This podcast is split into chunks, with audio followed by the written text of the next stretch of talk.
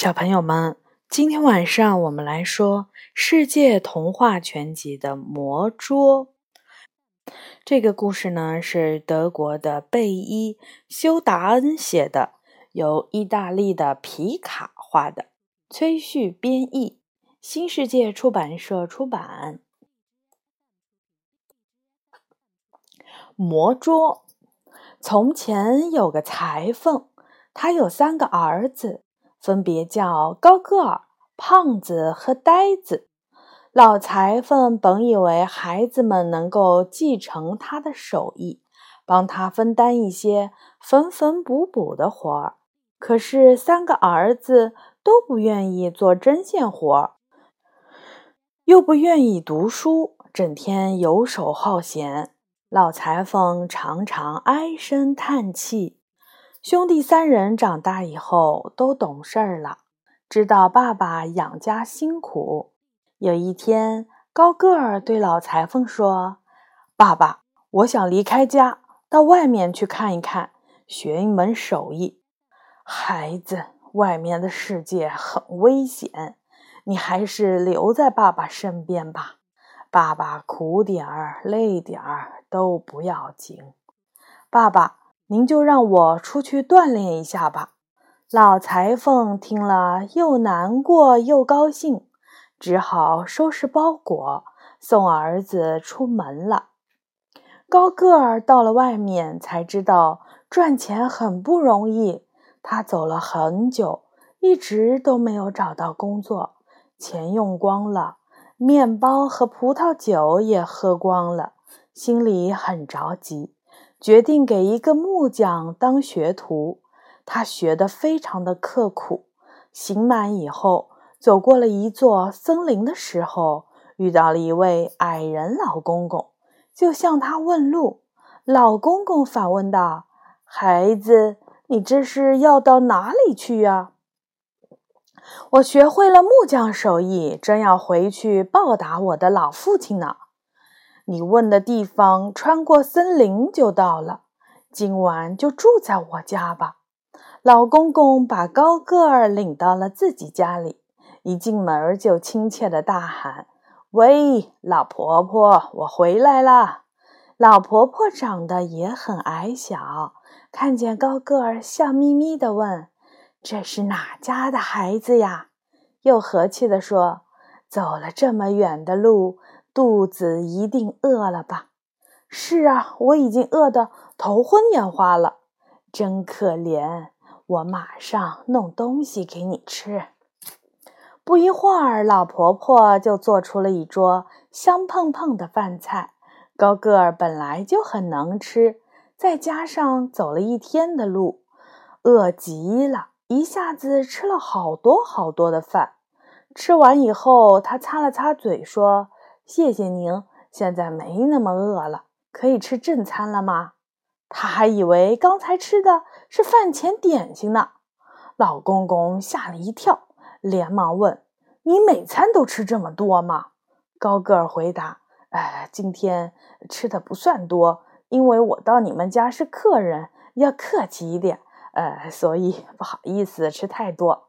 如果在家里，我吃的比这还多呢。”老公公和老婆婆听呆了，互相看了一眼。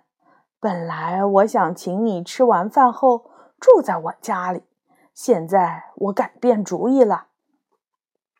什么？是我吃的太多了吗？高个儿心想：“哎，这应该少吃一点。”但是他的确还没有吃饱呢。是啊。不过你不用担心，我改变主意是想要送你一样好东西。老公公从大柜子里拿出了一张不起眼的小桌子，对高个说：“这张桌子送给你吧。你是个木匠，也许觉得这张桌子是用普通的木料做成的，没什么特别的地方。其实它不是普通的桌子，而是一张魔桌。”只要把小桌子放平，对他说：“小桌子摆酒菜。”听话的小桌子马上就能够摆上碗筷、刀叉，一盘盘美味佳肴让人胃口大开。高个儿好开心，向老公公道谢以后，就把魔桌扛在肩上，又上路了。一路上，高个儿都在想，老公公说的到底是不是真的呢？他索性把桌子放在树下，大声地说：“小桌子摆酒菜。”眨眼间，桌子上果然摆满了丰盛的佳肴。哇，这种东西最适合我了！高个儿酒足饭饱了以后，扛起了桌子继续走。黄昏的时候，他来到了一家旅店。碰巧旅店已经人满为患了，旅客们邀请他入席一起用餐，高个儿却回答：“不了，这么多人，你们自己还不够吃呢，我来请你们吧。”众人哈哈大笑，都认为他在开玩笑呢。高个儿也不多说，把小桌子摆在中间，喊道：“小桌子摆酒菜。”话音未落。韭菜的香气扑鼻而来，大家纷纷拿起了刀叉，大快朵颐。更令人惊奇的是，每当一碗吃完，又有一碗自动摆上来。窗外的旅店老板看见了，更是惊讶的站都站不稳了。旅店老板自从看了魔桌，一直心神不宁，到了晚上觉也睡不着了。他想，我的店里。要是有这样的一个魔桌，该有多好呀！于是蹑手蹑脚的起来，从储物室里面拿出了一张类似的小桌子，悄悄地来到高个儿的房间，换走了他的魔桌。第二天早上，高个儿付了房钱，欢欢喜喜地扛着桌子回家了，根本不知道桌子已经被调换了。走进家门，他高兴地说：“爸爸，我回来啦！”老裁缝看见儿子回来了，非常高兴，连忙紧紧地拥抱他。高个儿也很高兴，连忙说：“爸爸，快看呀，我带回来了一个宝贝，以后咱们再也不用担心会饿肚子了。”老裁缝仔细看了看小桌子，嘀咕着：“没什么特别的呀。”是又破又旧的桌子，但是这是一张会自动开饭的桌子。一会儿我就给你表演，把亲戚朋友都请来吧，让他们也享受一下。小桌子可以让大家都吃饱。人到齐后，高个子就对魔桌说：“小桌子摆酒菜。”可是小桌子毫无反应。这时，可怜的小伙子才发现东西被人调包了，亲戚们都陆续离开了。高个儿真是羞愧极了。可是老裁缝却拍了拍他的肩膀，说：“不要紧，我们不要再想他了。”高个儿只好像以前一样，重新干着木匠活，偶尔还是免不了饿肚子。过了几天，老二胖子。也想要离开家去找幸福，他雄心勃勃地说：“赚不到钱，绝不回家。”可是离开家后，他才发现赚钱绝不像他想象中的那么简单。最终，他来到了磨坊主那儿当学徒。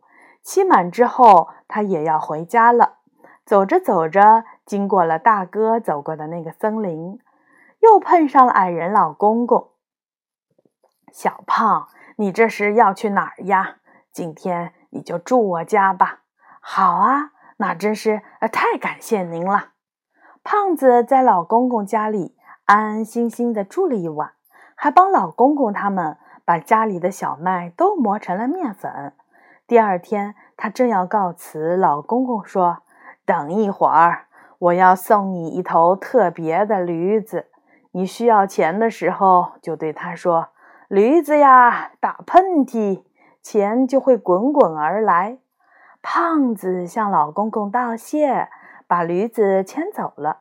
走在了森林中，胖子实在忍不住想要尝试一下，就对驴子说：“驴子呀，打喷嚏。”没想到话音未落，驴子就用力地打了一个喷嚏，接着就从鼻孔里叮叮当当掉下了许多的金币，只要从地上捡起来就行了。哇，太棒了！胖子心花怒放，想着以后全家人再也不用愁没有钱花了。天快黑的时候，他住进了旅店。这家旅店恰好就是哥哥住过的那一家。不过他并不知道，老板本以为一个要亲自照顾驴子的人一定是没有多少钱，没想到他点了最贵的美食，最上等的葡萄酒。吃完以后，他说：“请等等，我去去就来。”老板觉得很奇怪，就跟着他来到了马厩。这一看不得了了，竟然发现金币像雨一样落了下来。这个宝贝是我的啦！坏心眼儿的老板暗中窃笑。到了晚上，所有的人都睡着了，老板走遍了整个村子，找到了一头一模一样的驴子，然后偷偷地溜进了马厩，把魔驴给牵了出来，在原地上拴上了普通的驴子。胖子当然不知道这一切。第二天清晨，高高兴兴地骑着驴子出门了。中午，他顺利地回到了家。爸爸，我回来了。孩子，你现在做什么呀？老裁缝很高兴，也给了二儿子一个热烈的拥抱。我现在是磨坊师傅。爸爸，你看，我牵回来了一头魔驴。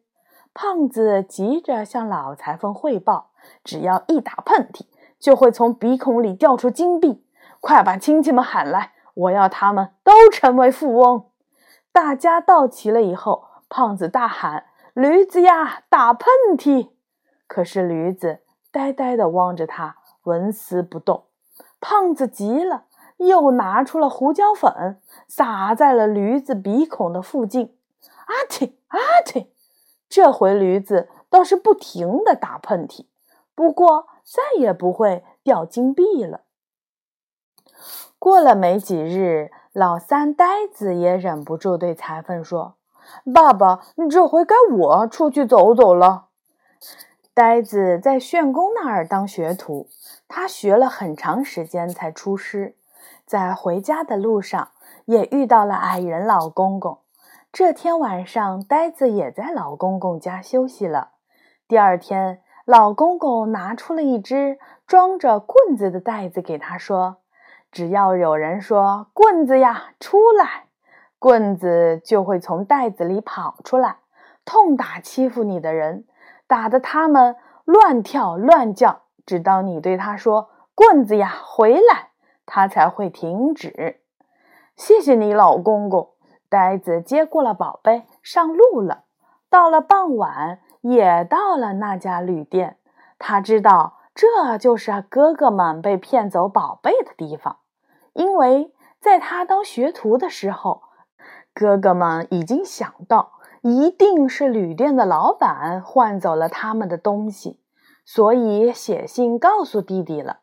呆子故作神秘地对老板说：“老板，这里面……”放着很贵重的东西，请帮我呃保管一下好吗？